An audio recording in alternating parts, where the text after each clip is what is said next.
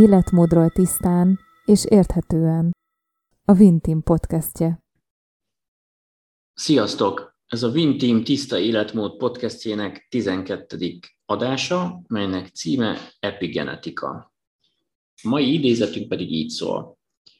A gének töltik meg a fegyvert, de a ravaszt a környezet húzza meg.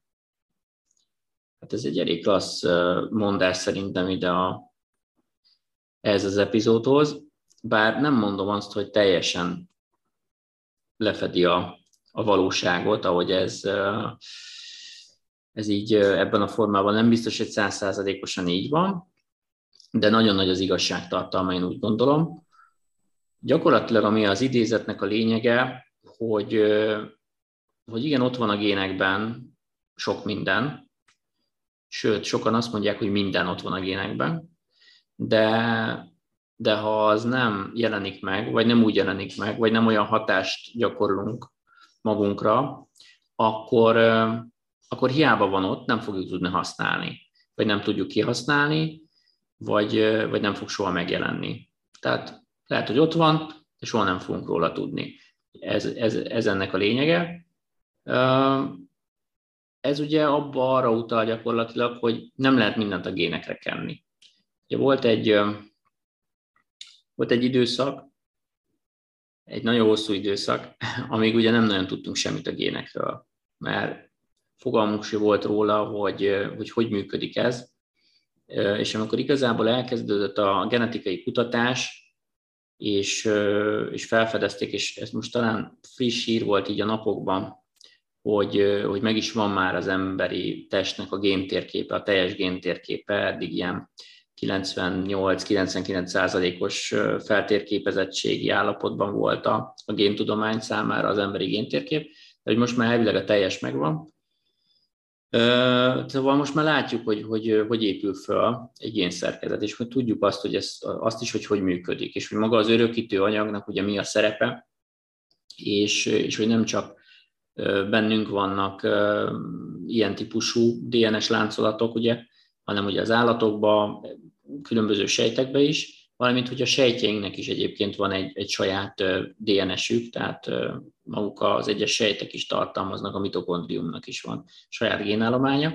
Tehát ez, ez egészen messzire vezetett már ez a kutatás, és akkor egyesek elkezdtek azzal foglalkozni, hogy akkor biztosan ez határoz meg mindent. Tehát akkor, ha ezt már ennyien részletességgel tudjuk, és ugye ez felel azért is, hogy milyen színű a hajunk, a szemünk, mekkora a testmagasságunk, milyen a bőrünk színe, nem tudom én, esetleg milyen betegségekre vagyunk hajlamosak, akkor ebből, ha ezt ki tudjuk olvasni, akkor ebből mindent meg fogunk tudni. Tehát semmi más nem kell, mint kiteríteni a géntérképet, kiolvasni a megfelelő információt, és onnantól kezdve ennél pontosabb diagnózis nem fog létezni az egyére vonatkozóan, mindent meg tudunk mondani az egyéről. Mindent, és nem csak a jelen állapotban, ugye, ez talán a legfontosabb itt a, a génkutatásban, hogy nem olyan, mint egy labordiagnosztika, hogy megadja az aktuális állapotot, hanem, hanem a jövőre vonatkoztatva fogja tudni megmondani. Tehát azt is megmondja, hogy mondjuk én 87%-ban vagyok hajlamos mondjuk valamilyen daganatos megbetegedésre, tehát e, tudok tenni az ellen, hogy, e, hogy ne legyen benne az életemben ez a fajta elváltozás, hogyan tudom kivédeni, és akkor erre próbáltak ugye különböző módszereket fejleszteni, meg ugye akár preventív orvoslási gyakorlatokat kialakítani. Ez egy, ez egy nagyon jónak tűnő elgondolás volt, és sokáig tartotta is magát ez az elmélet, hogy gyakorlatilag a genetika határoz meg mindent. Csak aztán jöttek az újabb kutatások, amik aztán odáig vezettek, hogy hát lehet, hogy nem biztos, hogy száz százalékban úgy van az, ami a génekben ott van. Tehát ezért elkezdték vizsgálni ezeket a betegségeket is, vagy a betegségre való hajlamokat is. Azért mondom ezt, hogy betegségre való hajlam, mert nagyon-nagyon kevés olyan betegség van, ami genetikailag tényleg meghatározott. Szóval, hogy ami ott kiolvasható a génekben elváltozás, akkor az százszázalékosan be is következik az ember életében. Ugyanis a, a legnagyobb esetben csak egy hajlamról van szó. Tehát arról van szó, hogy ott vannak ezek a genetikai elváltozások, ezek a tényezők, de közel se biztos, hogy ebből nekem százszázalékosan lesz egy elváltozásom. Az esélyem nagyobb rá, mint azoknak, akik nincsen jelen ez a szervezetükben, de még így sem biztos. És ugye elkezdték vizsgálni ezeket az alanyokat is, és ezeket a megbetegedéseket például emlőrákban szenvedő hölgyeknél csináltak ilyen szélesebb körű vizsgálatot, hogy rájöjjenek arra, hogy mennyi ennek a genetikai meghatározottsága, és hát így is azt találták, hogy hát olyanokban is alakult ki igazából ilyen daganat, akiben genetikailag nem volt benne az a kód, ami, ami azoknál, akiknál magasabb volt hajlam, ott volt. Tehát ez se volt egyértelmű. Nyilván magasabb volt azoknak a száma, akiknek ott volt a genetikailag lekódolva ugye az emlőrákra való hajlam, de hát azért volt egy százalék, körülbelül egy olyan 15-20 százalék, akinek egyáltalán nem volt benne a genetikai állományban. És akkor ilyenkor jött ugye a kérdés a szakemberek részéről, de ha nincs benne a genetikai állományban, akkor hogyan létezhet, ugye, hogy mégis megtörténik, bekövetkezik a betegség, ha a géntérképünk mindenre választad. Hiszen azt mondjuk, hogy minden ott van. Ugye? Minden ott van a génekben. A gének ugye megtöltik a fegyvert, de arra azt a környezet húzza meg, és akkor ilyenkor jön, hogy a környezet és a környezeti tényező, és lépett be az, az elgondolás, ugye, hogy akkor talán nem minden a géneken múlik, vagy nem csak a géneken múlik, és akkor elkezdték vizsgálni azokat a részeket is, hogy mennyi, mennyi múlik nem csak a géneken, és ha nem azokon múlik, akkor mi múlik, és itt lépett be a környezet szerepe, a külső környezeti hatások, és hát nyilván először a veszélyeztető tényezéket néztek meg, különböző mérgezéseket, vegyi anyagokat, életmódot, stb.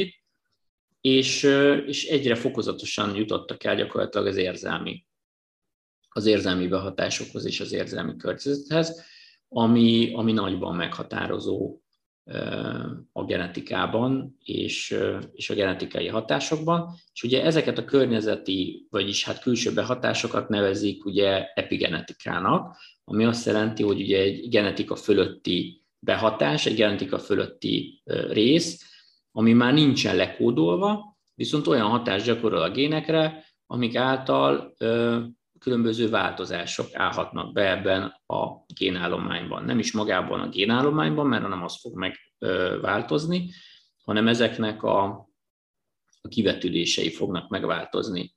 De mielőtt ebbe mélyebben belemennénk, hogy ez nagyjából hogy is néz ki, így, így előtte így bedobok egy kérdést, és akkor ezzel mindenkinek érdemes elgondolkozni, gondolkozzunk el ezen közösen, hogy nem tudom, mennyit gondolkoztatok azon, hogy ha nem ilyen lenne az életem, vajon milyen ember lennék, ugye? Tehát ez mondjuk felmerülhet, hogy ha nem egy testvérem lenne, hanem kettő, ha nem lenne testvérem, ha nem ilyenek lennének a szüleim, ha nem ott élnék, ahol élek, ha nem abba az iskolába iratkozom be, ha, ha nem azt a szakmát tanulom, ha nem oda költözök, stb.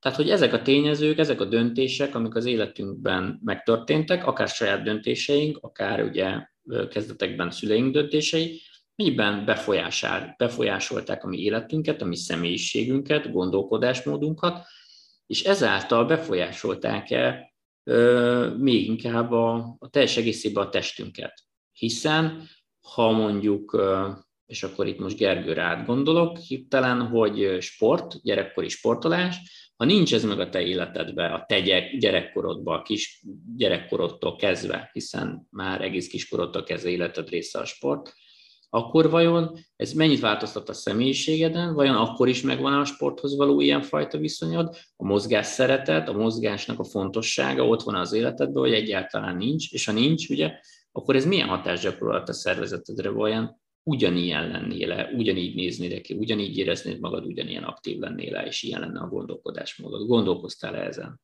Sziasztok, üdv mindenkinek! Jó nehéz kérdés, de egyébként gondolkoztam rajta, igen. Mert hogy azért az, hogy gyerekkorod óta sportolsz, az egy nagyon meghatározó olyan döntés, persze a szüleid, amit a szüleid hoznak, meg nyilván normálisabb esetben ugye hát 7-8 vagy 10 évesen döntik ezt el helyetted, mondhatjuk így. Általában jó döntés, úgy gondolom, hogy, hogy sporton iratják be a gyereket. Óriási, óriási befolyásoló tényező szerintem ez a gyerekkorra, a, a, a későbbiekre, a felnőttkorra, mindenre. Mert oké, okay, hogy ad, egy, ad mondjuk egy külső, ö, külső adottságokat, ugye, hogy valaki a, teste, a test a sport által mondjuk ö, atletikusabb, vagy egy kicsit úgy kitűnik a tömegből, de ezen kívül a személyiségjegyekben is szerintem drasztikus ö, hát változásokat tud elő, nem is változásokat, hanem, hanem ugye következményeket tud előidézni. Gondolok itt olyanra, hogy, hogy általában a sportolók ugye más területeken is kitartóbbak, jobban tűrik a monotonitást minden téren. A tanulásban esetleg az új dolgokban, az alkalmazkodásban, tehát ilyenekre gondolok. Úgyhogy elég, elég komoly ö, ö, dolog az, hogyha hogyha, e, e, hogyha arra gondolok, hogy mi, hogy mi lett volna, ha nem sportolok mondjuk tényleg 5 éves korom óta, jó nehéz megmondani, de én valószínűleg tartom, hogy nem lett volna a sport ilyen része, ennyire az életem része, mert a családban igazából senki nem volt sportoló, persze mindenki, hogy mondjuk édesapám persze sportolt, de hogy nem, nem volt élsportoló, tehát így nem volt ez soha a családban ennyire jelen. Én voltam az egyetlen, aki, aki mag, kicsit magasabb szintre vitte el, nem kell itt olimpiára gondolni sajnos, de hogy én voltam az, aki legtovább űzte versenyszerűen a sportot. Úgyhogy amit itt mondtál az előbb, epigenetika néven, ugye, hogy ez a külső környezetnek a, a befolyásolás és ez genetika fölött áll, csak hogy jobban értsék a hallgatók, és én is, ezért azt szerettem volna kérdezni az elején is gyorsan, ne felejtsem el, hogy ezt úgy kell elképzelni, hogyha mondjuk ugye az én szüleim nem sportoltak, oké, okay, apukám igen, de azt mondom, tegyük, tegyük félre, és de nem, nem, nem volt egy sportoló a családban, olyan, olyan igazi sportoló, de mondjuk én ezzel foglalkozom, meg én nekem a mindennapjaimat képzi, akkor én ezt, én ezt tovább tudom majd vinni? Tehát a, a, az én gyerekeim, vagy az ő gyerekei ezt, ezt, majd, ezt majd tudják tovább vinni, tehát ezt így kell elképzelni, hogy az én gényémben már ez, ez valamilyen szinten benne van, és ezt én tovább tudom eladni. Igen, egyébként gyakorlatilag az, amilyen te is lettél, meg amilyen én is lettem, mindannyiunk, aki, ahogy, ahogy így megszületett, ugye egyfajta génállományjal itt vagyunk. Tehát örököltük 50-50-be ugye a szüleinktől azokat az adottságokat, amivel itt vagyunk. És vannak olyanok, amik nagyon látványosak, tehát látjuk azt szemszín, hajszín, magasság, arcvonások, ugye testalkat típus, tehát az is, az is benne van, ami így megjelenik, és vannak olyanok, amik nem jelennek meg közvetlenül. És hát ugye ezért történt ez is, hogy így felborult egy kicsit ez a genetikához való viszonyulás, és a genetika mindenhatóságának ilyen szintű megkérdőjelezése. Ugyanis persze ott vannak ezek benne a génekben, csak nem mindegy, hogy ezekből mi jelenik meg, és mi hozza őket elő. Tehát ezt úgy szokták egyébként mondani, hogy, hogy a génekben ott van minden információ, de hogy mi vetül ki, vagy mi az, amivel mi is szembesülünk, meg lát a környezetünk, az, azt, azt, azt gyakorlatilag mi magunk határozzuk meg, és a minket ért környezeti hatások ez úgy történik, hogy ezek a gének ugyanott vannak, de nem feltétlenül lesznek aktívak, nem fognak aktivizálódni. Ahhoz, hogy ezek aktivizálódjanak, ezekhez szükség van úgynevezett transzkripciós faktorokra. Ezek, ezek egyfajta kódoló fehérjék. Ezek lesznek azok, amik rákapcsolódnak, hozzákapcsolódnak ezekhez a génekhez, és aktiválják ezeket, vagy elnyomják ezeket a tulajdonságokat. És ahhoz, hogy attól függően, hogy milyen transzkripciós faktorok jelennek meg és kapcsolódnak, ezt az határozza meg, hogy, hogy a mi szervezetünk ezt hogyan irányítja és befolyásolja. Tehát gyakorlatilag a te hozzáállásod, a te gondolatiságod és a te környezeti hatásod fogja meghatározni, méghozzá rengeteg különböző szenzor, hormon, neurotranszmitter és bioenergetikai anyag és biokémiai anyag által összesen. Ugyanis bármilyen hatással van a szervezetünkre, bármi, ami hatással van, az bent leképeződik. Gondoljunk csak egy egyszerű folyamatra, stressz. Mi történik? Ér minket egy stressz, egy érzelmi stressz. Tehát nem az történik, hogy ránk gyújtják a házat, hanem az történik, hogy tanulunk a vizsgára. Ugye kívülről nincsen más ingerem, mert nem tudom én, nem változik a szoba hőmérséklete, nem kell elfutnom semmi elől, nincsen fizikai aktivitásom, csak ülök a szobába egy tankönyv fölött, és folyamatosan stresszelem magamat. De ez rengeteg folyamatot elindít a szervezetembe, ugye? Tehát elindulnak hormonfolyamatok, elindulnak rengetegféle biokémiai folyamat, ezt magamnak csinálom. De mi által? Ugye, hát az ingerületek által, a gondolatok által, és ugyanígy tudom aktivizálni ezeket a, a transzkripciós faktorokat is, amelyeknek hosszú távon lesz kihatása ezekre a, ezekre a génekre, és így aktivizálnak, vagy elnyomnak géneket. Ez már egyébként egy része ugye tud történni tudatosan, és egy része történik ugye tudat alatt folyamatosan. Ezek a folyamatok már születés előtt elindulnak. Tehát ezért mondják, és ezért tartják nagyon fontosnak a, a, az állapotos nőknek a védelmét, mert a, az anyában lévő stressz és az anyában lévő ingerek, ugye mivel egy folyamatos kapcsolatban áll a magzattal, ugyanolyan kihatással vannak a magzatra, mint, mint az őt hordozó anyára, és ezek a stresszek megjelennek. És ugye vannak is ilyen kutatások, hogy például azok a, azok a nők, akik terhességük alatt nagyon intenzív stresszt éltek át, tehát mondjuk egy háború szituációban menekülni kellett, vagy éheztek, vagy, vagy ilyen borzasztó nagyfokú állandó, tehát több hétig, hónapig tartó stressznek voltak kitéve, hogy sokkal nagyobb volt a születőendő magzatokban valamiféle elváltozás. Például aki pszichés stressznek volt kitéve, ott, ott sokkal nagyobb volt az aránya skizofréniában szenvedő gyerekeknek, vagy valamilyen idegrendszeri visszamaradásnak ugye életünk során folyamatosan tanulunk, és így a magzat is ezt sajátítja el. Mit sajátított el? Egyfajta tapasztalatiságot. És ezt úgy kell elképzelni, hogy gyakorlatilag ez azért is történik, mert ugye az agyunk az folyamatosan fejlődik. Tehát ugye nagyon dinamikusan fejlődik ugye a, a magzati korba, és aztán ugye kisgyermekkorba. Tehát a magzati korba elér, elér egy fejlettségi szintet, amivel megszületünk, és utána nagyon sokáig tanulunk. Tehát nem véletlenül van az, hogy ugye az állatvilágban hogy néz ki, ha megnézzük az emlős állatokat, megszületnek a, az emlős állatoknak az utódai, és gyakorlatilag pár nap alatt, vagy pár hét alatt megtanulnak ki hárni. Hát az embernél nem ez a helyzet. Tehát ha megnézzük, hogy mikor lesz önnelátó egy ember, hát az nagyon-nagyon hosszú évek. Tehát az, hogy egy gyerek már meg tud csinálni bizonyos dolgokat, az még messze nincs az önnellátástól. És ugye ezek, ezek a folyamatok folyamatosan fejlődnek.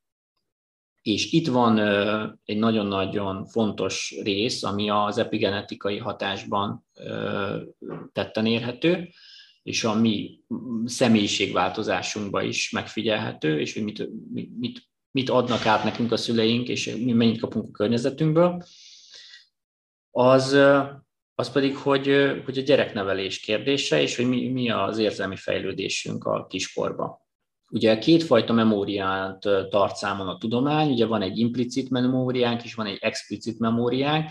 Az explicit memória ugye az, a, az amit a leggyakrabban ismerünk, amit vissza tudunk emlékezni. Tehát az a, ez a, a mindennapokból elő, előásható memória. Emlékszem, hogy mi történt tegnap, emlékszem, hogy mi volt a múlt héten, egy évvel ezelőtt, itt tárolódnak az emlékek, akár a gyerekkori emlékek. És és ugye ezért a memóriáért a, a hipokampusz felel az agyban. És ez a terület ez folyamatosan fejlődik gyerekkorba, de hát ez csak olyan, olyan másfél-két éves kortól kezd kifejlődni, ezért is van az, hogy ugye ö, nem emlékszünk a, az egészen kicsi korunkra. Tehát se a születésünkre nem emlékszünk, ugye se az, az követő egy, egy vagy két, kettő évre ott nem nagyon vannak emlékeink. Valakinek vannak ugye emlékfoszmányai, már ilyen másfél éves kortól, de azelőttről nem. Tehát az, hogy fél évesen mi történt veled, senkinek nincsenek emlékei, ez a terület még nincs akkor kifejlődve. Viszont van egy implicit memóriánk, ami az érzelmi memória, és, és ez már megvan a születés előttől. Tehát minden, ami érzelmi behatás, az valahol eltárolódik a szervezetünkbe, és annak aztán van egy kivetülése. És hogy ez mi a kivetülés, az függ attól is, hogy milyen volt a behatás, meg azt, hogy ezt hogyan tudtuk feldolgozni. És ilyen implicit memória, az érzelmi memóriában eltárolódik az is, hogy nekünk milyen volt a magzati létünk, milyen volt a gyerekkorunk, mennyit foglalkoztak velünk, mennyit szerettek minket, mennyit törődtek velünk, mennyit gondoskodtak rólunk, mennyit figyeltek ránk. Érdekes ez a terület, mert ugye elkezdték vizsgálni ilyen szinten, például azt, hogy lehet ezt befolyásolni később. Ugye, mert erre azt mondhatnánk, hogy jó, ez megváltozott, ilyen volt a gyerekkorom, akkor már ezt mindenre rá lehet fogni, mert nekem így alakult a gyerekkorom, akkor ezen nem tudok változtatni. És csináltak hát egy, egy elég kegyetlen kísérletet, de hát ugye a tudománynak ezek az eszközei vannak. Egereken végeztek ilyen kísérletet, hogy, hogy kivették a, a, de fogták, és hát génsebészeti úton, ugye már tart itt a tudomány, génsebészetileg a, a tanulásért felelős géneket kivették egerekből. És, és így az ő utódaik is úgy születtek meg, hogy enélkül a gén nélkül születtek meg, tehát képtelenek voltak arra, hogy bármilyen szinten fejlődjenek. Tehát mondjuk az, hogy bemenjenek egy mókuskerékbe, és azt elkezdjék hajtani, nem tudták megtanulni, mert nem volt meg genetikailag az a, az a génállomány, ami ezt biztosította volna. És ugye megcsinálták ezt egy pár egérrel, és az csapat egyik részét berakták egy ilyen ingerszegény környezetbe, a másik felét meg egy nagyon ingergazdag környezetbe helyezték folyamatosan, és mindenféle eszközzel azon voltak, ha amivel lehetett, hogy serkentsék mégis a tanulási folyamatokat az egerekbe. És az az érdekes megállapítás született, hogy annak ellenére, hogy génsebészeti úton eltávolították ezeket a tanulásért felelős géneket, mégis lassan de elkezdtek tanulni azok az egerek, akik ingergazdagabb környezetben fejlődtek. Tehát az ő szervezetük elkezdett beavatkozni, és, és lehetőséget teremtett arra, hogy bizonyos tanulásért felelős faktorokat hát felerősítsen. Úgyhogy nem vagyok génsebész, és nem, nem tudom, hogy, hogy pontosan a, a génekben ezekért mik a felelősek, de ugye voltak erre való kísérletek, tehát azt lehet mondani, hogy a környezeti hatásnak óriási szerepe van abban, hogy bármilyen genetikai változásunk vagy elváltozásunk van, abszolút hatást tudunk rá gyakorolni. És attól, hogy valami ott van a génállományunkban, még nem biztos, hogy megjelenik, ez is a környezeti hatástól függ, vagy nem biztos, hogy, hogy úgy jelenik meg, vagy lehet, hogy elnyomódik. Tehát az is lehet, hogy mint ahogy mondjuk magunkról, hogy nem vagyok az a típus, vagy nem vagyok olyan típus, mert elnyomom magamba, vagy a környezetem ezt a hatást mondta, vagy ezt kaptam a környezetemtől folyamatosan, de elő tudnám hozni magamból, és képes lennék ezt megteremteni, csak, csak nem ez a hozzáállásom, vagy nem ezt kaptam a környezetemtől. A szegeres kísérlet elég jól szemlélteti ezt a, az epigenetikát szerintem. Mit gondolsz arról, hogyha ez így működik egereknél, és nyilván kísérleteznek mindig állatokkal először. Ez vajon jó vagy rossz, hogy mondjuk ennyire százszázalékosan tudunk mindent a, az emberi genetikáról, és hogy ugye későbbiekben, mm, teszem azt, hogyan avatkozik be az orvostudomány esetleg abba, hogy mint az egereknél, kibepakolgat gén, génállományokat, meg géneket, ezt most így lebutítva nyilván érted, hogy mire gondolok. Tehát elmehet ez szerinted, tök ö, szubjektíven elmehet ez olyan irányba, ami már ilyen robotokat termel. Érted, mire gondolok? Tehát egy ilyen csinált, csinált emberi lényeket ö, ö, eredményez. Megvan a szerepe, úgy gondolom, hogy ez jó lehet, természetesen, mint orvostudomány, tehát, hogy ezzel mentesz meg életeket de hogy beleavatkozz esetleg drasztikusan abba, hogy milyen legyen valakinek a szeme, milyen legyen a, mekkora legyen a, a testmagassága, ilyenekre gondolok, hogy ez bekövetkezhet-e, van-e értelme, jó dolog-e, vagy sem? Mit gondolsz erről? Hát ugye már vannak erre vonatkozóan ilyen magánintézmények is, akik vállalnak hasonlókat, ugye, hogy hogy szemszint be lehet állítani gyereknél, vagy ugye leendő gyermeknél hajszint, stb. Tehát, hogy mit vegyünk ki a génkészletből, ami rendelkezésre áll, milyen irányba toljuk el ezt. Hát szerintem ebből a szempontból abszolút nagyon fals a dolog, és nagyon rossz irányba tud elmenni. Ugye van egy vágya az embernek, hogy milyen legyen a gyereke. Erről már azt hiszem a korábbi adásokban is beszéltünk érintőlegesen, hogy mennyit számít, a, és mennyi, mekkora hatással van már a születendő gyermekre az is, hogy, hogy őt hogyan várják, és mik az vele szembe támasztott elvárások.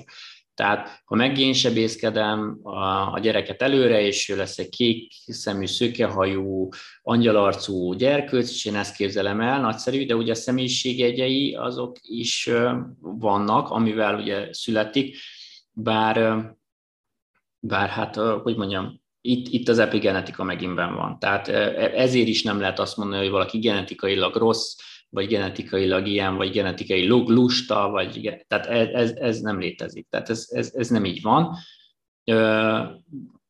Van egy alaphabitusod, amit nagyon könnyen meg tudsz változtatni a környezeteddel, és hogyha a vágyott gyerek az, az nem olyan lesz, és erősebb akaratú lesz, és ellenkezik, és szembe megy a szüleivel, akkor már ott mi a helyzet, akkor már őt nem fogják szeretni, mert nem lett úgy meggénsebészkedve, és az milyen hatással lesz a gyerekre, hogy ő egy kvázi ilyen tervezett gyerek, ha ez kiderül számára később, hogy ő azért lett olyan, mert ilyenné alakította a modern technika, mert anya meg apa így akarta, akkor ugye már az ő önállósága így kvázi csorbát szenvedett, szóval erre már így visszagondolhat, hogy akkor ő mennyire olyan, amilyen, vagy ő ilyen szeretne lenni, vagy lehet, hogy ilyen lett, de nem is szereti, hát állandóan barnára festi a szőke haját, mert rosszul van tőle, és akkor kiderül, hogy ezt igazából a szüleinek köszönheti, nem pedig nem tudom én a természetnek, vagy a véletlennek, vagy a jóistennek, vagy ki minek gondolja.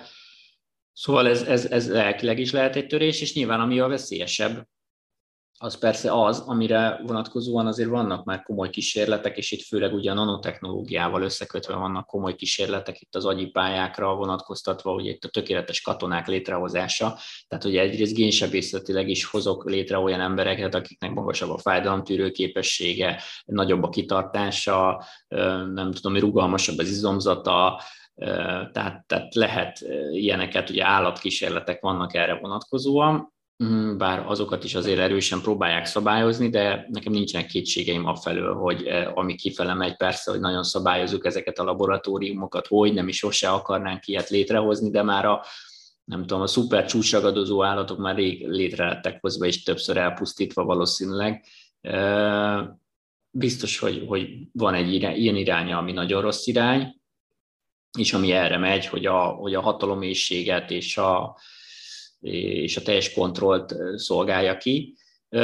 Ha ezt piacra dobnák, én azt gondolom, hogy legalább olyan káros hatása lenne, mint a plastikai műtéteknek, tehát boldog-boldogtalan rohanna génsebészeti eljárásokra, csak hogy le tudjon fogyni, csak hogy jobban nézzen ki, szebb legyen, ne ilyen legyen, ne olyan legyen, és aztán jön szerintem az óriási nagy csalódás, mert, mert ahogy az elején is említettem, ugye vannak azok a genetikai tényezők, amik, ami nagyon minimális, hogy az a betegség ott van-e, és te azzal fogsz megszületni, és ugye az végigkísér az életeden, meg van a hajlam. És azért sajnos már sok embernél ez megtörtént, hogy, hogy beleszaladtak ebbe, hát hogy mondjam, ezekbe az eljárásokba, hogy ugye elmentek egy ilyen géntérkép tehát meg lehet csinálni neked is. Tehát van egy eljárás, amivel ugye megvizsgálják a te génállományodat, és megmondják belőle, hogy mekkora a hajlamod bizonyos betegségekre. És akkor ott fel van sorolva 70 féle betegség, és oda vannak írva a különböző százalékok. És nem biztos, hogy az a felelős orvos, aki azt mondja, hogy, hogy hát persze ezt a leletet én, én odaadom. És akkor nézegest. És akkor nézegest azt, hogy hm, 51 százalék esélyed van erre a dagadatos betegségre. Mert bár nem olyan magas az arány, ha azt nézem, tehát nem 99 százalék, de hát 51, hát több, mint a fele. Hú, akkor most mi legyen? És mondjuk azt mondják, és ugye van is erre példa, hogy nem tudom én, 70%-a az esély az emlődagalat kialakulására, hopp, gyorsan el is megy, és egy eltávolító műtöttel mind a két emlőt leszedeti, ugye van is erre példa, a sztárvilágból is megtették ezt, mint egy preventív jelleggel. Kérdés az, hogy utána ez mit okoz neki. Tehát egyrészt maga a műtét fizikálisan is okozhat egyéb elváltozásokat, valamint hát pszichésen. Tehát mondjuk egy nőnek így ezt feldolgozni, aztán a környezeti visszajelzések, hát meg önmaga, a, a, tehát az egész testéhez való viszonya teljesen megváltozik, pusztán azért, mert ő úgy gondolja, hogy ettől fog életben maradni. Holott sehol nem diagnosztizáltak nála daganatos elváltozást. Tehát ez még mindig csak a preventív jellege. És így boldog-boldogtalan eljárkáljon orvosokhoz, én azt gondolom, hogy ez, ez a rossz irány. Tehát ez, ez, ez a, ennek a nem jó kihasználása. Szerintem ki lehetne ezt jól is használni, ilyen szinten, hogy tudunk arról, hogy mit tudunk változtatni, és ez pont az, hogy a hozzáállásunkkal és a, és a környezeti hatásokkal hogy tudunk tenni az ellen, hogy mi megváltozzunk. És, és látható és mérhető a változás. Tehát kísérletekben is, főleg ugye ilyen hosszabb távú kísérletekben nézték ezt meg ilyen 20-25 éves távlatokban, hogy milyen hatást gyakorolnak rossz környezeti hatások ugye gyermekekre, vagy gyermekek fejlődésére, és hogyha egy jobb környezetben van, akkor, akkor milyen személyiség alakul ki. És mindig azt hozták ki, hogy azok a teljesen egyszerű kutatások is vannak erre egyébként, meg, meg hát sajnos ugye a kórházakból, koraszülő statisztikákból ismerjük ezt. És nem véletlen vezették be például a koraszülött osztályokon is azt, hogy máshogy állnak a gyerekekhez. Ugye régen mi történt? Megszületett a koraszülött gyermek, berakták egy inkubátorba, hogy életben maradjon, és teljesen el volt szigetelve a világtól. És mi volt az, amit ő megismert, mi az ő környezete, az egy ilyen rideg valami volt. Semmit. Tehát ez volt az ő valóság megélése. És nagyon alacsony volt az életben maradási arány. De hát vajon miért? Hát azért, mert szerencsétlen miért akarna élni egy ilyen, egy ilyen világban, ahol nincsen semmi rajta kívül, Míg azok a, a koraszülöttek, akikhez legalább naponta 10 percet egy folyamatos érintésbe voltak, tehát valaki oda tette a kezét a fejükre, a melkasukra, fogta a kezüket, nem tudom, hogy volt egy biztonságérzet, volt egy érintés által, hogy nem vagyok egyedül, meg háromszorozódott az életben maradási esélyük ennyitől. És minden más ellátást ugyanúgy kaptak, és ennyitől. Tehát ennyit számít maga az érzelmi behatás, és ez ugye felnőttekre is. Tehát gyerekkorban nyilván az ember szenzibilisebb rá, és hogy így fejlődik, de hogy ennyit, ennyi mindent meghatároz. Tehát én azt gondolom, hogy, hogy környezeti hatásokkal tudunk a legtöbbet elérni, és tudunk változtatni. És ugyanígy, ha csak egy, egy egyszerű példát nézzünk, mondjuk így, a, hogy mennyire alkalmazkodik az ember szervezete. Ugye nézhetjük azt is, hogy a vadászógyűjtögető életmódról hogyan alkalmazkodtunk egy civilizált életmódra, és ugye erről is beszéltünk már, ugye, hogy a bölcsesség fokozatos ugye eltűnése, hogy a, hogy a lábunk és a, a, a fizikális megváltozás, ugye a kislábújnak az elcsökkevedése, stb., de ez egy hosszú távú folyamat. De mondjuk nézzünk egy nagyon rövid távú. Megszületik egy gyerek, és bekötöd a szemét teljesen, berakod egy sötét szobába, nem fog kifejlődni a látóidege. Ő nem fog látni, és később se fog látni, mert ha addig nem fejlődik ki, egy bizonyos életszakaszig nem fejlődik ki, akkor onnantól nem fog kifejlődni, és ez egy környezeti behatás. Tehát ez nem az, hogy genetikailag neki ott van, képes lenne a látásra. Tehát vannak fejlődési szakaszok, és ha azoknak nem adunk teret, akkor azok elcsökevényesednek. Vagy ha azt rossz irányba visszük, akkor olyan irányba fognak fejlődni. Tehát ha bántalmazok egy gyereket folyamatosan, akkor ne csodálkozzak, hogy az agresszív lesz később, mivel ezt a fajta viselkedés mintát fog elsajátítani, és ez fog neki beépülni, és később ő már nem tudja, hogy ő ezt azért csinálja. Tehát 40-50 éves korában ez neki nem lesz tudatos, hogy jó, hát persze én azért vagyok agresszív, mert három évesen állandóan elvertek, de ez lesz a konfliktus megoldása. Ez is ugyanolyan epigenetikai hatás, de nincsen kódolva benne születésénél, hogy ő egy agresszív ember, hogy ő egy erőszakos típus, hanem ezt a hatást a környezet váltja ki. Úgyhogy hát szerintem a génsebészkedés az, az nem feltétlenül a jó irány. Nyilván az, hogyha tényleg halálos betegségeket ki tudunk így védeni, az egy nagyon áldásos dolog, de, de az az elenyésző. És nem kéne ezt szerintem piacosítani, hanem inkább a környezeti hatásokra kellene odafigyelni. Úgy, ahogy nem születik ugye agresszívnak egy gyerek, genetikailag, csak hogyha ugye ilyen környezeti hatások érik. Mi van azokkal, akik ö, olyan genetikával születnek, vannak az úgynevezett szuperférfiak, akik ugye agresszívabbak, egy, ö, a kromoszómájuk más, mint, a, mint a, az átlagos ö, ö, férfiaknak. Mi van azokkal? Tehát ilyenkor, ilyenkor az mennyire, mennyire erős ö, születési genetikai vonás? Ugyanúgy gondolom természetesen, mert hát ezt megválaszoltuk már, hogy a, a, a környezeti hatások fogják ezt befolyásolni, de mégis láthatjuk azt, hogy akik, akik börtönben vannak, nagyobb százalékuk rendelkezik ilyen genetikával.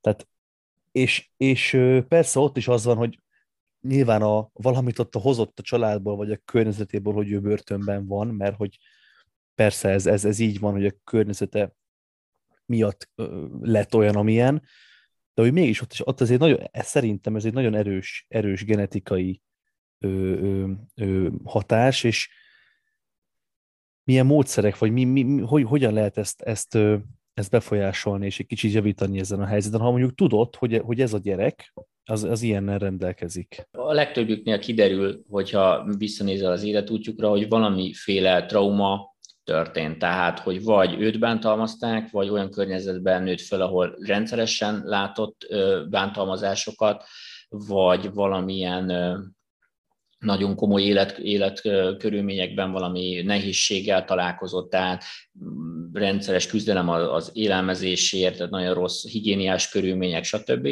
Tehát általában erre vezethető vissza. Az, hogy agresszívebb valaki genetikailag, tehát inkább azt mondom, hogy, hogy, hogy dominánsabb a viselkedése. Nem kifejezett agresszió, mert ugye az agresszióba ugye az egy, egy, egy, egy célzottan negatív dolog, mások ellen irányul, egy, és egyfajta érzelmkivetülés is. Tehát az történik ugye, hogy, hogy nem tudok valami szituációt megoldani, és így próbálom megoldani. Ugye hát a gyilkosságok is valamiért történnek, a haszonszerzésből elkövetett is, ugye valamit meg akar oldani. Az a célom, hogy pénzhez jussak, ezért a gyilkosságot választom, de a, a hirtelen felülás szintén az érzelmeimet nem tudom kontrollálni, és akkor ez történik.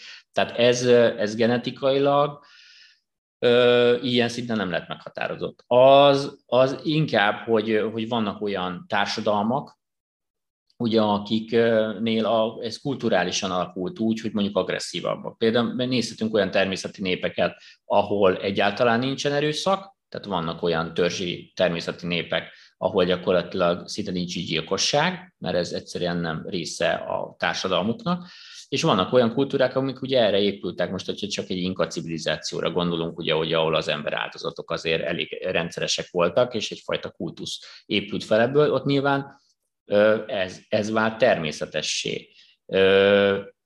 És akkor ott már van egy agresszívabb fellépés. De én továbbra is azt gondolom, hogy a környezeti hatások lesznek a, a döntőek, mert, mert azokkal a, azok lesznek azok a behatások, meg azok a minták, amik, amik előhoznak belőled valamit. Tehát, tehát az érzelmi reakcióidra én azt gondolom, hogy, hogy nem, nem, nem, nem lehet a genetikai meghatározottságot ráhúzni. Tehát szerintem ez egyáltalán nem olyan, mint a testmagasság, vagy a, vagy a, a szemszín, vagy a bőrszín. Tehát ez, azt, azt nem tudod megváltoztatni. Vagy lehet, hogy meg tudod, nem tudom, arra még nincsen technika, vagy én nem ismerek, de az érzelmi hatásokat, és ezt a, az egész, tehát a, ezt a hozzáállást, valamint tehát a gondolkodásmódodat is abszolút tudod változtatni. Ha megnézed, hogy mennyit változik a gondolkodásmódod az életed során. Tehát hányszor változik? Mit gondoltál gyerekként a világról, magadról, mit gondolsz felnőttként is? Felnőttként is hányszor változtatod ezt az álláspontodat? Hát akár lehet, hogy fél éven át értnek esetleg olyan hatások, most gondoljunk csak az elmúlt időszakra, ugye itt volt ez a bezártság, meg felbojdult nagyon sokak élete az elmúlt két évben. Hát azért nagyon sokan, nagyon sokat változtak, és gondolkodásmódba változtak, akár a saját életükről, ez egy rövid időperiódus, tehát azért két év az, az, az nem túl hosszú idő, és ott lehet, hogy valaki fél év alatt változtatott. A legnagyobb leg, probléma szerintem nem is itt van, hanem akik ugye nincsenek börtönbe, az a társadalom többsége, ők nem hajlandók ezt beismerni.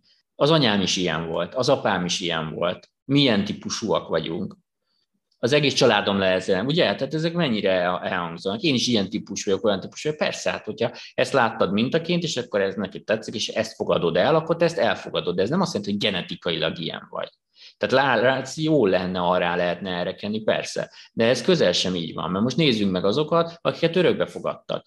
És nem tudják a szüleik milyenek, és nem is látták, és nem is találkoztak velük soha életükben, és nevelőszülőknél voltak. Ők mire hivatkozzanak, ők milyenek? Vagy miért lettek olyanok? És lehet, hogy az ő szüleik egy társadalom perifériáján élő szörnyű életet élnek, állandóan nélkülözve, és elkerült egy jó körülmények közé, és egy sikeres, céltudatos, rendben lévő egyén. Akkor ő, akkor ő hogy, hogy nem ugyanolyan lett, mint anya meg apa? Hogy, hogy a genetikájában az nem szerepel?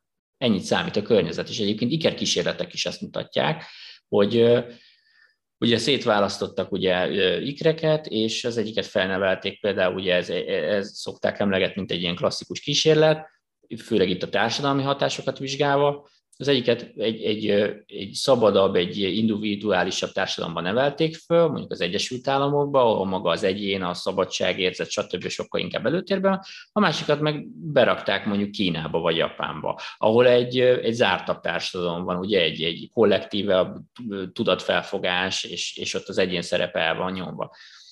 És és bár voltak hasonló tulajdonságaik, nyilvánvalóan mind a kettő szorgalmas volt, mind a kettő céltudatos volt, de az egyik, aki, aki egy ilyen kollektivizáltabb társadalomba élt, az, az egyáltalán nem volt számára fontos a, a saját egyéni érdeke, és inkább, inkább úgy gondolta, hogy ő inkább, inkább beáldoz rengeteg minden örömforrást a saját életéből egy közös célért. Míg a másik ebből nem akart engedni, ő azt mondta, hogy dehogy is, hát az a fontos, hogy én boldog legyek, az én egyéni boldogságom. A másiknak ez egyáltalán mi volt.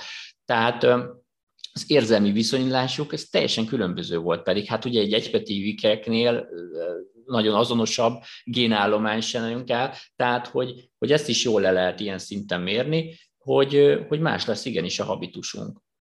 Igen, az ikres az jó példa, és egyszer én is valamelyik podcastben említettem, ugye, hogy járt hozzám egy ikerpárnak az egyik fele, és egész életében sportot, és vékony volt, és, és, és két gyerek után is nagyon jól kinéző nőről beszélünk, és az ikertestvérem meg, meg plusz 30 kiló túlsúly és ugyanaz, hát nem ugyanaz, de hogy nagyon-nagyon-nagyon hasonló gének, de mégis az epigenetika itt jön be, ugye, igaz? Tehát, hogy annyira, fel, annyira felülírja az, ez azt, hogy, hogy az életmódja milyen az egyiknek és a másiknak, hogy ikrek tök úgy néznek ki, leszámítva a 30 kilót, de amúgy meg tényleg úgy, ugyanúgy néznek ki, és mégis ilyen különbségeket ö, hoznak.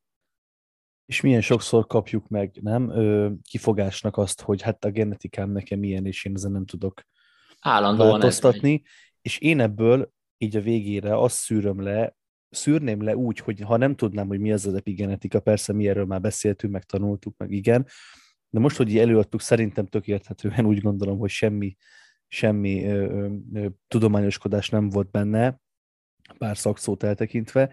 Én azt szűröm le ebből, hogy mindenki lássa ezt be, hogy az epigenetika fölötte van ennek az egésznek, és nem lehet arra fogni a genetikát, nem lehet arra fogni egy, egy, egy, egy, egy pszichés, egy érzelmi, főleg állapotot, ugye, a genetikádra soha nem lehet fogni, mert akkor azon kell dolgozni, hogy olyan környezetet teremts mondjuk, vagy olyan emberekkel érintkezz, vagy olyan ö, helyeken mozogjál, amik ezen változtatnak, és ezáltal fogsz tudni változtatni az életmódodon, és ugye, hogy nyilván az a mi profilunk itt, hogyha mondjuk te túlsúlyos vagy, de amúgy semmi okod, ha érted, semmi okod nem lenne rá, hogy te túlsúlyos legyél, tehát nincsen olyan betegséged, nincsen olyan hormonális problémád. Nincsen olyan, hormon, olyan súlyos hormonális így problémád, van, így van. nincs olyan eleve születéstől kezdve genetikai betegséget, hogy te már túlsúlyos csecsemőként kezdted az életed, és Pontosan. Nem, valami olyan diagnosztizáltak nálad, igen, igen. Pont így van, akkor valami van a háttérben, ami miatt te túlsúlyos vagy, és mégis zavar téged, de nem tudsz rajta változtatni, akkor ezekre el kell gondolkodni. És így a végére, utolsó kérdés, hogy mennyire szoktad esetleg konzultációk alatt ezt az epigenetikát így bedobni, és, és ismertetni azt, hogy tudatában legyenek az emberek, hogy, hogy, hogy van egy ilyen dolog, és érezzék azt, hogy, hogy a környezet és a, és a behatások, és azokon, hogyha változtatsz, meg odafigyelsz rá, akkor lehet, hogy, hogy működne a dolog. Abszolút ezekkel szoktam indítani, tehát egyrészt ugye nyilván a hormonfolyamatokkal is, de ugye hát ez egy nagyon fontos meghatározottság nálunk ugye a kérdőiben, meg a tesztbe is, ugye, hogy felmérjük, hogy nagyjából mik az anyagcsere folyamatok, anyagcsere típusok, meg hogy milyen idegrendszeri dominanciával rendelkezik az illető. És amiről már ugye beszéltünk előző adások valamelyikébe, hogy itt fontos a, a vegetatív idegrendszernek, hogy melyik ága dominánsabb, meg nagyon ritka az, akinél tényleg egyensúlyban van, de valamelyik dominánsabb szokott lenni, vagy a szimpatikus, vagy a paraszimpatikus vonal. És ez is gyakorlatilag egy genetikailag meghatározott típus, ugye, hogy amiről már beszéltünk, kinek milyenek voltak az ősei. Tehát ugye akinek mondjuk ilyen inkább vadászó, húsevő ősei voltak, ugye ott van egy, egy szimpatikus hatás a húsevésre is, és gyakorlatilag ott van egy paraszimpatikus kompenzáció, és a növényevőknél fordítva. És ha nem tudom, hogy, hogy hogy mi az eredetileg domináns idegrendszeri dominanciám, akkor ugye a környezeti hatásokkal ezt még jobban el tudom billenteni. Tehát nem egyensúlyra billentem a, a dolgot, hanem hogy pont, hogy kibillentem még jobban ez egyensúlyból. Pontosan ez egy környezeti hatással tudom megtenni. Tehát Ugye itt is mi történt? Miért lettek ilyen szintű vegetatív idegrendszeri általódások? Mert az emberek alkalmazkodtak a környezeti tényezőkhöz. Tehát úgy születtek, hogy ugye van egy volt, vagy egy, egy viszonylag kiegyensúlyozott idegrendszeri dominancia, és külső hatások, körülmények hatására ugye ők elkezdtek ö, valamilyen ö, dominanciába átesni. És ezt a dominanciát rögtön a szervezetük kompenzálta. De ha nem tudom én, hogy hogyan kompenzáljam ezt én a saját életembe, akkor rossz anyagokhoz fogok nyúlni, rossz tápanyagokhoz fogok nyúlni, rosszul fogom beállítani az én étrendemet, és így ezekkel a környezeti hatásokkal pont az ellenkezőjét tudom elérni. Tehát ezért is fontos ez, ilyen szinten az epigenetika, hogy ezt is tudjam. Persze a gondolati részre én mindig, én mindig kitérek, az a, az a nehezebb, én azt látom. Tehát mindenki inkább megeszi azt a, azt a javasolt ételt, amit én azt, azt mondom, hogy ez, ez szerintem jó vagy jótékony hatású, könnyebb bevásárolni, vagy könnyebb rávenni magát arra, mint hogy, mint hogy a stresszkezeléssel foglalkozzon. Ettől mindenki elzárkózik. Vagy hát nem mindenki, de nagyon sokan. Azt mondják, hogy jó, hát az én életemben nincs több stressz, mint bárkiébe, vagy vagy hát jó, hát ez egy ilyen időszak. Ilyen időszak, de mióta tart? Hány éve? Hány évtizede? Tehát persze, mindig vannak stresszes időszakok, de hogy kezeljük őket? Kezeljük egyáltalán? Vagy, vagy nem kezeljük, csak túlélésbe vagyunk, szóval hogy ez is ilyen, ilyen hát most túlélésbe vagyok, tudod, a, tudod, a munka, ezt most, most le kell nyomni a határidőt, ezt most muszáj vagy. Ez most ilyen időszak, hát ma nem baj, majd a gyerekek majd felnőnek, és ha felnőnek, mi van, ugyanolyan stresszes lesz. Tehát, hogy Szóval stresszkezelés nincs az emberek életében, én azt látom, ez egy nagy probléma, pedig ez egy nagyon fontos epigenetikai tényező lenne, ott le be lehet avatkozni, és ugyanúgy a táplálkozás is nagyon-nagyon meghatározó, hogy mit veszünk magunkhoz, és azzal is abszolút tudjuk befolyásolni, és ugye, hogy mit adunk át, erre is vannak kísérletek, és erre is vannak, vannak már kutatások, hogy elhízott szülőknél mennyiben lesz túlsúlyos ugye a gyerek. És ugye itt nem arról beszélünk, amit te is mondtál, hogy genetikailag lesz ő már túlsúlyos, hogy átörökítem a, nem tudom, a kövérítő gént. De hogy is. Az életmódot, amit ő lát, hát ezt látja, hogy anya meg apa így él. Ezért neki ez a hatás lesz meghatározó, ezért fog ő is így élni. Nem azért, mert anya meg apába ott van a kövérgén, egyáltalán nem, hanem mert ezt az életmódot kapja. Tehát ezért is fontos ugye ilyen szinten a példamutatás is a környezetünkre. És nem csak a gyerekünkre, hanem akár barátaink, meg bárki felé, hogy, hogy milyen hatást gyakorolunk, és a gondolkodásmódunkkal is. Igen. Úgyhogy abszolút szoktam erről beszélni, nagyon, nagyon gyakran előkerül. Szuper.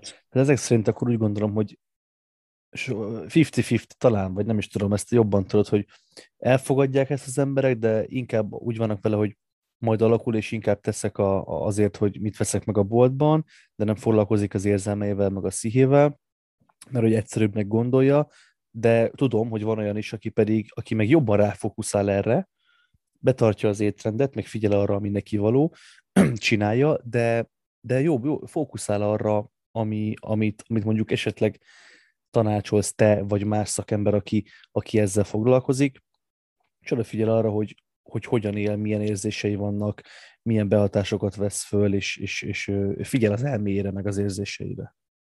Igazából az egyik hozza a másikat. Tehát én azt látom, hogy aki elkezd az étrendjére figyelni, vagy a mozgására figyelni, egy után elkezd figyelni a gondolataira, a stresszkezelésére, az érzelmeire is, mert észreveszi a pozitív változást magán egy irányból, és akkor onnan is indít. Aki pedig elkezd a gondolataival foglalkozni, a stresszkezelésével, a pszichéjével, ő elkezd odafigyelni más területekre is. Tehát akkor azt mondja, hogy hú, akkor beiktatom a mozgást, mert rájöttem, hogy jobban érzem magam sétától, edzéstől, stb. Hú, akkor odafigyelek az ételekre is, mert hú, ezt is észrevettem, hogy akkor erre is érdemes odafigyelni, jobban átgondolok.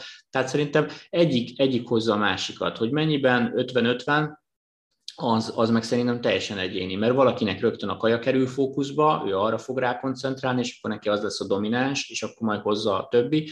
Valaki meg abszolút ettől elzárkózik, mert azt gondolja, hogy jó, hát ez ilyen kis dolog az életemben, és inkább csak pszichésen oldom meg, és akkor csak-csak elkezd foglalkozni azzal is, hogy na, hát akkor mégis lecserélem ezt, á, mégis elmegyek mozogni. Szóval szerintem ez, ha valakinél már egyfajta tudatosság megjelenik egy, egy adott életterületen, akkor, akkor ha ő abban nem akad el, és nem dobja sarokba, akkor hozza a többi magát, és egyre tudatosabb lesz az élete minél több területén.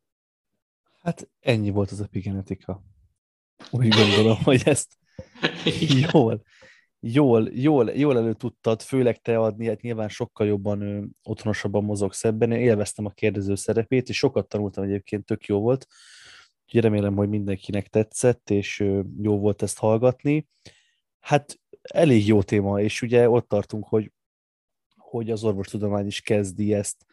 Nincs, nincs olyan mondjuk, mint esetleg az edzésben többször, hogy, hogy mind a kettő egy nagyon jól látámasztott dolog, és akkor vannak táborok, hanem talán ez azért kezd átbillenni, ugye az epigenetika, hát most már na, lá, ezzel, ha elmondtad, láthatjuk, hogy, hogy felülírja, és, és, és az ikres példa, az egeres példa bemutatja, hogy, hogy a környezet az, az fog dönteni igazából. Igen, én is azt gondolom, hogy ez egy dinamikusan fejlődő uh, tudomány ágá növi ki magát gyakorlatilag, ahol igazából sehol mi máson nincs a hangsúly, mint hogy megint elkezdjük vizsgálni a környezetünket, csak egy kicsit más irányból. Tehát, tehát jobban megismertük a, a géntérképünket, és ez nagyon jó, hogy a tudomány ilyen szinten tart, és talán így a, az érzelmek, a hormonok, a pszichológia, a pszichoterápia is kap egy másfajta nézőpontot, és akkor még jobban meg tudjuk érteni azt, hogy miért viselkedünk így, valamint sokkal könnyebben tudunk esetleg a viselkedéseinken és a gondolkodásunkon változtatni. Én azt gondolom, ezért is fontos ilyen szinten az epigenetikával foglalkozni, és igenis figyelembe venni, hogy ami körülvesz minket, minden hatással van ránk. Tehát ahol élünk, akikkel körülvesszük magunkat, és ahogyan gondolkozunk a világról. Ez gyakorlatilag mind-mind hatással van a gondolkodásmódunkra és az életmódunkra. Pontosan, tökéletes végszó. Úgyhogy köszi szépen mindenkinek, aki, aki itt volt és hallgatott minket, hasonló izgalmas témákkal fogunk még jelentkezni.